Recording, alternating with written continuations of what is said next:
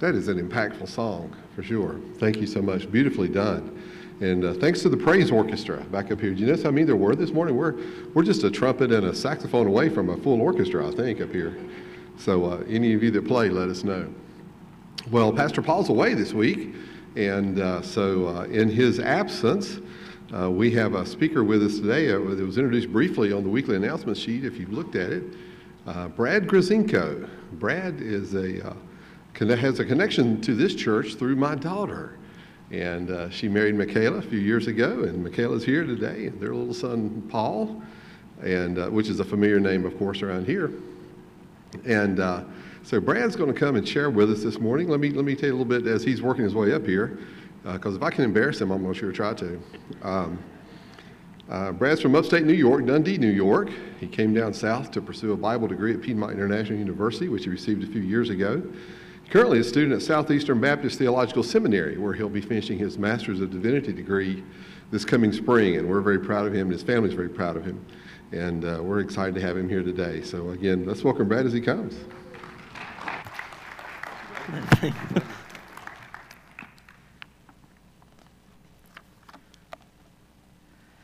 morning, morning. Is my mic working?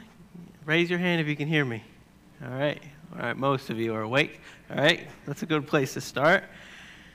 Um, this morning, we're going to be in the book of Philippians in chapter 2. So if you could open your Bibles there.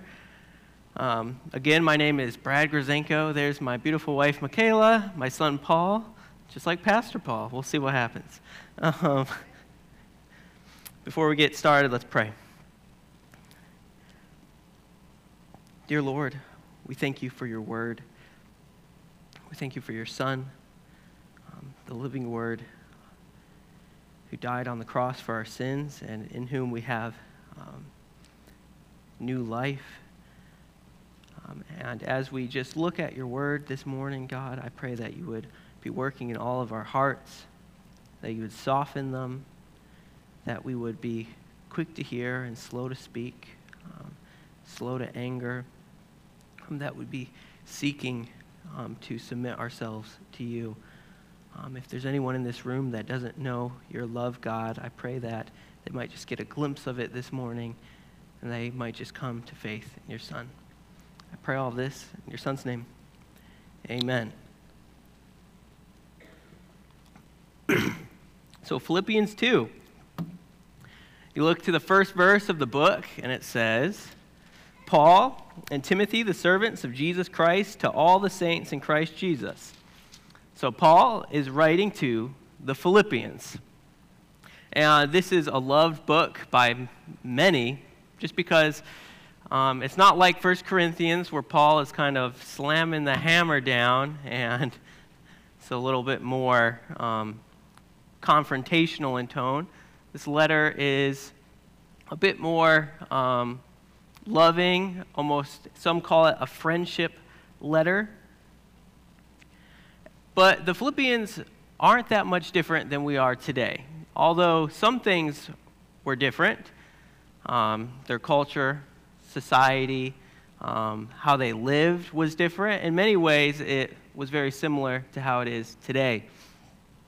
Um, for example, they even had a highway that went through the city of Philippi called the Via Egnatia. Don't ask me to say that again, but it's kind of like a highway, almost 600 miles long. And that's one of the things that God used to start moving the gospel along um, throughout the world. So before long, you have all of us in here speaking English, hearing the gospel, sharing God's love with each other. Now, we are many thousands of miles away, but how did that happen? Well, God used people just like you and me, um, to take that gospel message of Christ's death on the cross, God's love for his people, and that anyone that believes in him shall have eternal life. We have been given that message um, to take around the world. But before we get to chapter 2, we see Paul, he's talking to the Philippians, and he says in verse 29 For unto you it is given in the behalf of Christ not only to believe on him, but also to suffer for his sake. to suffer for his sake. So the Philippians were following Christ, but just like today, I would argue, following Christ isn't always easy. Um, in our own personal lives, probably when you woke up this morning, there was a little bit of difficulty because there's sin in this world. You feel a little groggy. You know, you get showered, you get the cup of coffee, and then you start waking up, but then um, your spouse isn't getting ready like you want them to, or your child is screaming. I don't know. I'm not giving any specific examples. but there's sin in this world, and it's difficult. I mean, anything could have happened. You could have been driving here, and there could have been a car wreck where someone passed away in an instant. That's because of sin and suffering. This life isn't always easy. And so you see, the Philippians are going through something similar to that, but maybe even more so. Maybe there's even people intentionally persecuting them for being Christians. And so, what is the message from Paul to the Philippians in that situation? Well, it's a message of hope, hope in Christ. Paul encouraged the Philippians to unite. To unite around what? But Christ's humility. He wants them to imitate Christ's humility so that they would be unified. That's what Paul wants to happen in the Philippians. He wants them to be unified, and that's only going to happen if they imitate Christ's humility. So I want to look at that today. We're going to look at three points. Point number one the basis or foundation of our unity. Point number two, the charge to unity, how Paul encourages the Philippians and us today to be united. And then point three, how do we get there? The path to unity. So the basis, the foundation of the home, the basis of our unity, Paul's encouragement to unify, and then thirdly, how do we get there? The path to unity. How will we persevere together through suffering, persecution, temptation, death? The answer is unity. I think today there's a huge need for this. Um, in our society, um, things have never been more disunified. Um, people fighting with their neighbors, even their friends and family. Um, most of the families in the United States today are broken up, they are not unified. But as the body of Christ, we're called to be part of something different, something distinct, something countercultural to what the world looks like. We're called to be Christ's church. So let's hop right into the text. Verse 1 of chapter 2 reads If there be therefore, any consolation in Christ, if any comfort of love, if any fellowship of the Spirit, if any bowels and mercies. This is the basis for our unity. Right here in verse 1, we see four blessings or gifts from God. Let me read them again consolation in Christ, comfort of love fellowship of the Spirit, and bowels and mercies. Now you say, wait a minute. Wait a minute. I see a word if there. Everybody see, everybody see that word if? Yeah, it says if.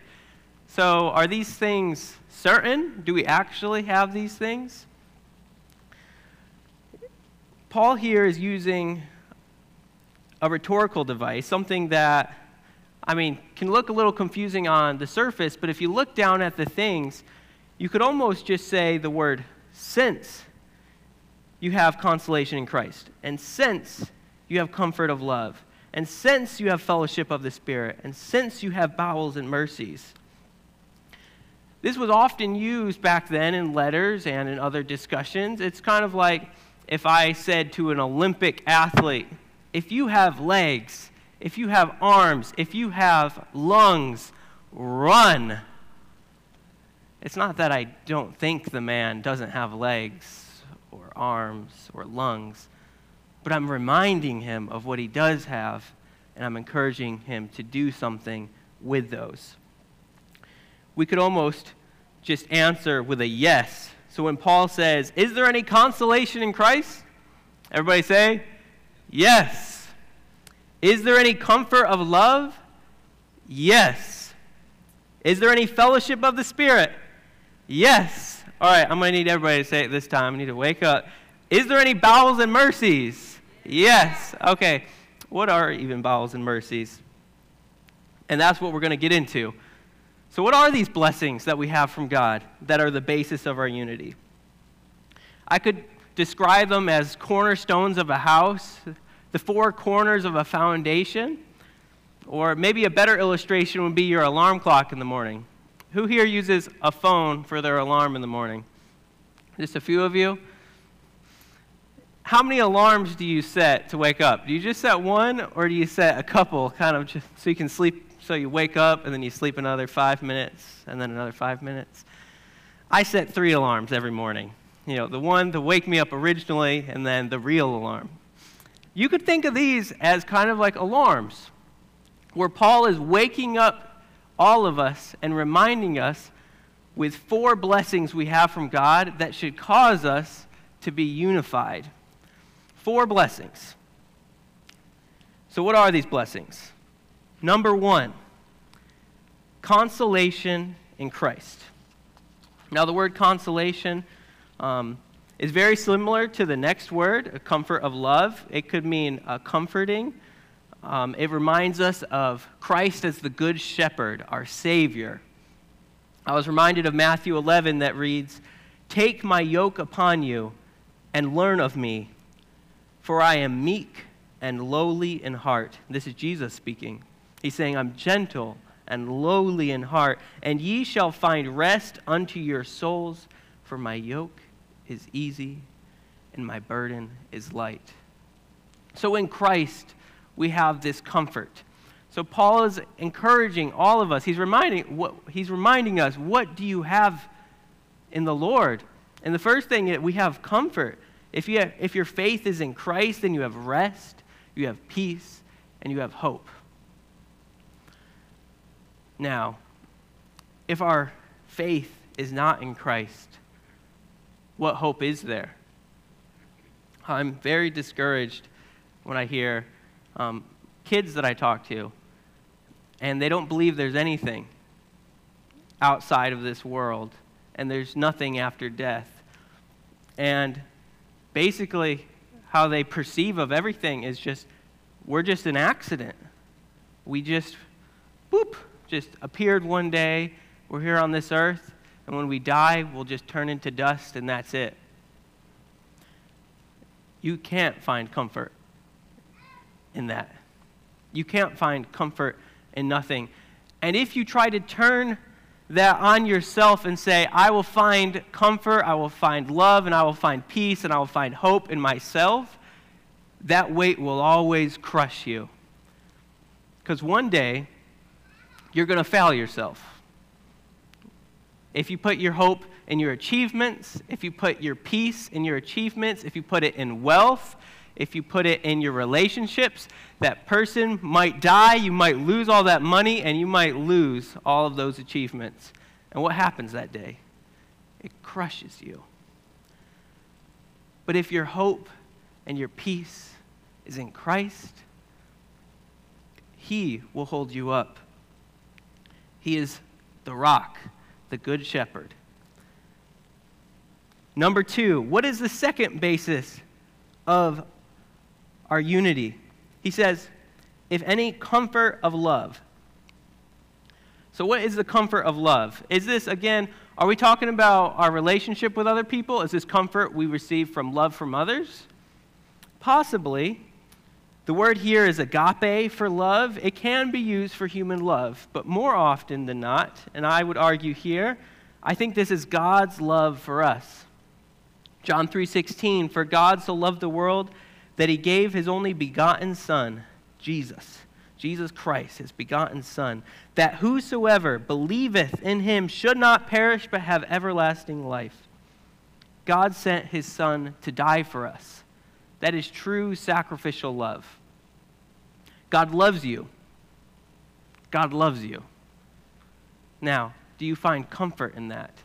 So, Paul is saying if you have this comforting in Christ, and if you have this love of God, these things should push us towards being unified as one body. He's given us these blessings that only we have as children of God. These should push us towards unity, towards being one body. What's the third thing he says that will unify us? If any fellowship of the Spirit. 2 Corinthians 13 14 reads, The grace of the Lord Jesus Christ and the love of God and the fellowship of the Holy Spirit be with you all. 1 Corinthians 12 13, we're told that we'll be baptized into one body in the Holy Spirit. And then individually at Pentecost, we see the indwelling of the Holy Spirit. And Christ promises a helper. Do you have this helper? Do you have the Spirit? Paul's saying, if you do, which I know you do, be unified. And then lastly, the fourth basis, the fourth piece, the fourth corner of this foundation consolation in Christ, comfort and love, fellowship of the Holy Spirit, and now bowels and mercies. Now, this is probably the most confusing of the four, but I think most of you will have probably heard of the word bowels before in your Bibles. It has to do with this affection, this tenderness, this tender love. And here, many think that Paul is using a device to combine two words into one more powerful word bowels and mercies. Almost a affectionate a deep a deep mercy of god that comes from god onto us. Now some kids could confuse this if you take the e out. This doesn't have to do with the thing you put captain crunch cereal in nor is it just guts of a man on the battlefield. No, this is the heart, the inner feelings and emotions. This is God's love and mercy and affection towards us. Think of the prodigal son. When the son has been away from the father for so long, he sinned, he wasted all the money. He comes back to the father, and the father embraces him he embraces him. Even when he had done all these things that were wrong. And in the same way, our Father has affection, He is merciful to us. So, Paul gives the Philippians four blessings. So, he's reminding us, as well as them, that we have all these things in our God. But so what? Okay, so I have comfort in Christ. I have this mercy of God upon myself. I have fellowship of the Spirit. But what does that mean for today? I mean, that's comforting, right? But then the question is, what do we do with this? And that's what verse 2 goes into. So now Paul says, You have these four things, the four cornerstones, the four alarms. Now I'm going to show you why those are important, what that's going to lead us towards. And what we see is that he encourages the Philippians to be unified because of those things. Let's read verse 2 of chapter 2 in Philippians. Fulfill ye my joy, that ye be like minded, having the same love, being of one accord, of one mind. Be like minded He's encouraging them to be unified, to be one as a church.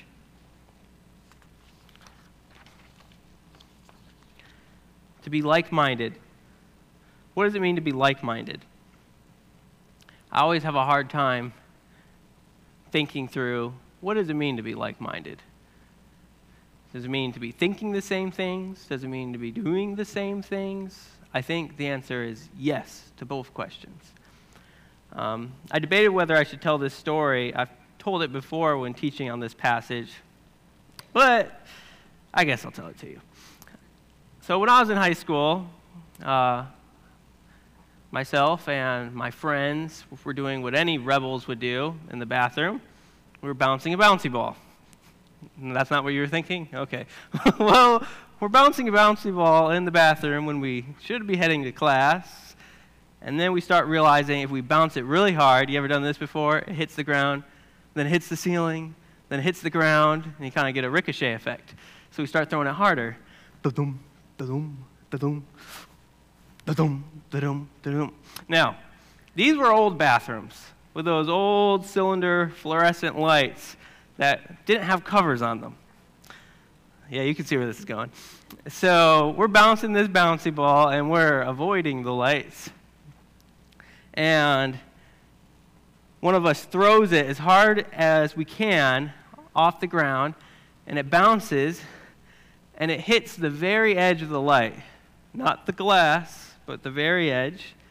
And it slowly unlatched and started swinging down. At this moment, we're all booking it. We're all running out of the bathroom as fast as we can. But as we're looking over our shoulders, the light bulb landed on the floor and balanced straight up and down. And at that moment, with our heads turned, we all turned back towards the light bulb and sprint to try to catch it. And we didn't. It smashed. but there, in that example, you see, my friends and I, we all had our eyes on the same thing. We were all unified around the same task, and we were all thinking the same thing. We need to catch this light bulb before we get in trouble. Now, that is much different than following Christ, but it is similar in some ways. Our minds need to be like minded. We need to have the same love, being of one accord, of one mind. So, what does it mean? What do these things mean? Having the same love. Do you love Christ? That draws you together. If your friend and your brother in Christ loves Christ like you do, that's going to bring you together. If you love believers, which we're called to do, that's going to bring you together. If you love the lost and you want to see them come to faith, that's going to bring you together as a church. We need to have the same love. Thirdly, we need to be of one accord. Now, this is a difficult phrase. Um, this could have the idea of fellow souled but really, it's, he's still hammering in the same idea having a unity of feelings, thoughts, and actions. And then lastly, he says, be of one mind. So you see, he describes unity with these four things, and it's kind of strange because you see the first one, what does he say? Be like minded. And what's the last one? Of one mind. What's the difference? Well, there might not be that much of a difference between those two things. It's almost like who here likes sandwiches? Like sandwiches? What about subs? Think about like mindedness, having the same mind as the two pieces of bread, and having the same love and being of one accord. It's just the rest of the sandwich. Paul is just making this unity sandwich that we all need to eat. That's what's going to bring us together by being like minded, having the same love, of one accord, and being of one mind. So you say, okay, I'm on board. Are you on board? Do you want to be unified as a body? Do you want to have the same love? Be like minded? Do you desire that? Because that's a mark of being a Christian. To love your brothers and sisters in Christ and to love your Father together. And then the question is if you do, is that even possible? Then the question is is that even possible? Can we be unified? Because if you've been around long enough, you've probably seen a lot of disunity. Um, when I was about, would have been when I was about 10 years old, I saw my first church split. And I still remember that to this day. just how difficult that was. Some of my friends, um, they ended up going to a different church. And that was so depressing and saddening, and I didn't understand. And what caused it? Well, disunity. So, how are we going to have this unity? If this really is a good thing that God wants for us, unity, how do we get there? So, Paul describes humility in the next section. So, how are humility and unity connected? Well, let's see. Verse 3 Let nothing be done through strife or vainglory, but in lowliness of mind, let each esteem other better than themselves.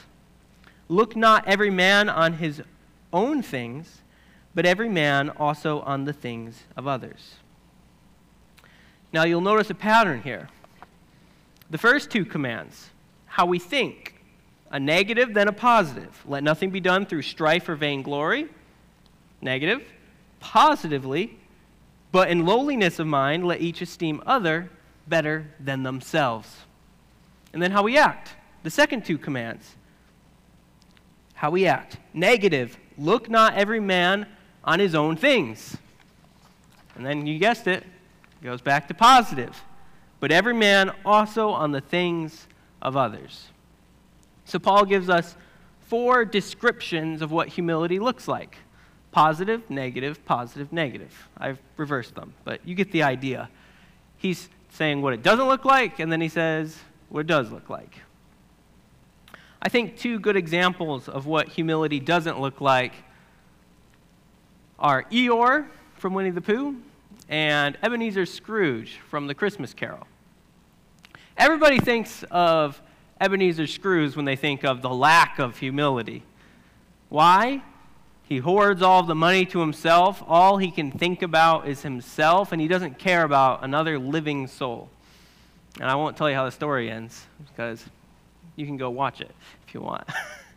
but Winnie the Pooh, how is Eeyore a bad example of this? Well, the character Eeyore is this donkey in Winnie the Pooh, and Eeyore always does one thing, and that is he doesn't he doesn't think he's a good person. He's always like, having a bad day. I'm such a bad person.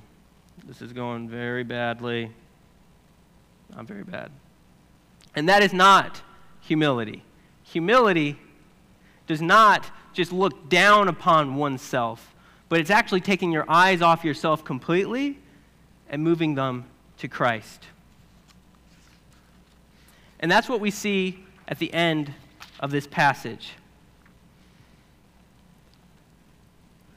verse 6 through 11.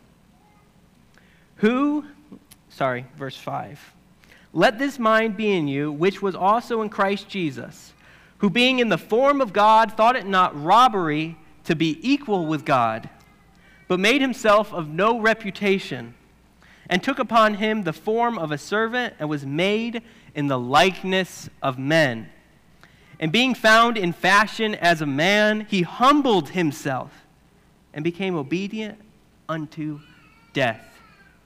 Even the death of the cross. Wherefore God also hath highly exalted him and given him a name which is above every name, that at the name of Jesus every knee should bow of things in heaven and things in earth and things under the earth, and that every tongue should confess that Jesus Christ is Lord to the glory of God the Father. So, what does it look like to be humble. To be humble is to look to Christ, to take your eyes off yourself and to worship Him, to bow your knee to Christ, to set your mind and your heart on the things of Christ. Because if you just try to pull your bootstraps up, if you just try harder, you're never going to achieve humility. Because humility was never about you trying harder, it's about you trusting in Christ. In closing, I want to read Isaiah 53 that talks about Christ's death. Quote, He is despised and rejected of men, a man of sorrows and acquainted with grief. And we hid as if were our faces from him. He was despised, and we esteemed him not. Surely he hath borne our griefs and carried our sorrows. Yet we did not esteem him stricken, smitten of God, and afflicted, but he was wounded for our transgressions, he was bruised for our iniquities. The chastisement of our peace was upon him, and with his stripes we are healed. All we like sheep have gone astray. We have turned every one to his own way, and the Lord hath laid on him the iniquity of us all. So, what Jesus did on the cross, Paul is saying in verse 5 let this mind be in you. Now, you can't die on the cross for your brothers and sisters in Christ, but what you can do is take that humility that Christ had and coming to this earth and dying for you, you can have that same attitude, that same love, that same heart for your brothers and sisters in Christ. And that humility, Paul is saying, is going to lead to unity. Let's pray. Dear Lord, uh, we thank you for your word. Thank you for what your son did on the cross. We don't deserve such grace and mercy, but you have lavished it upon us, and we are thankful and grateful.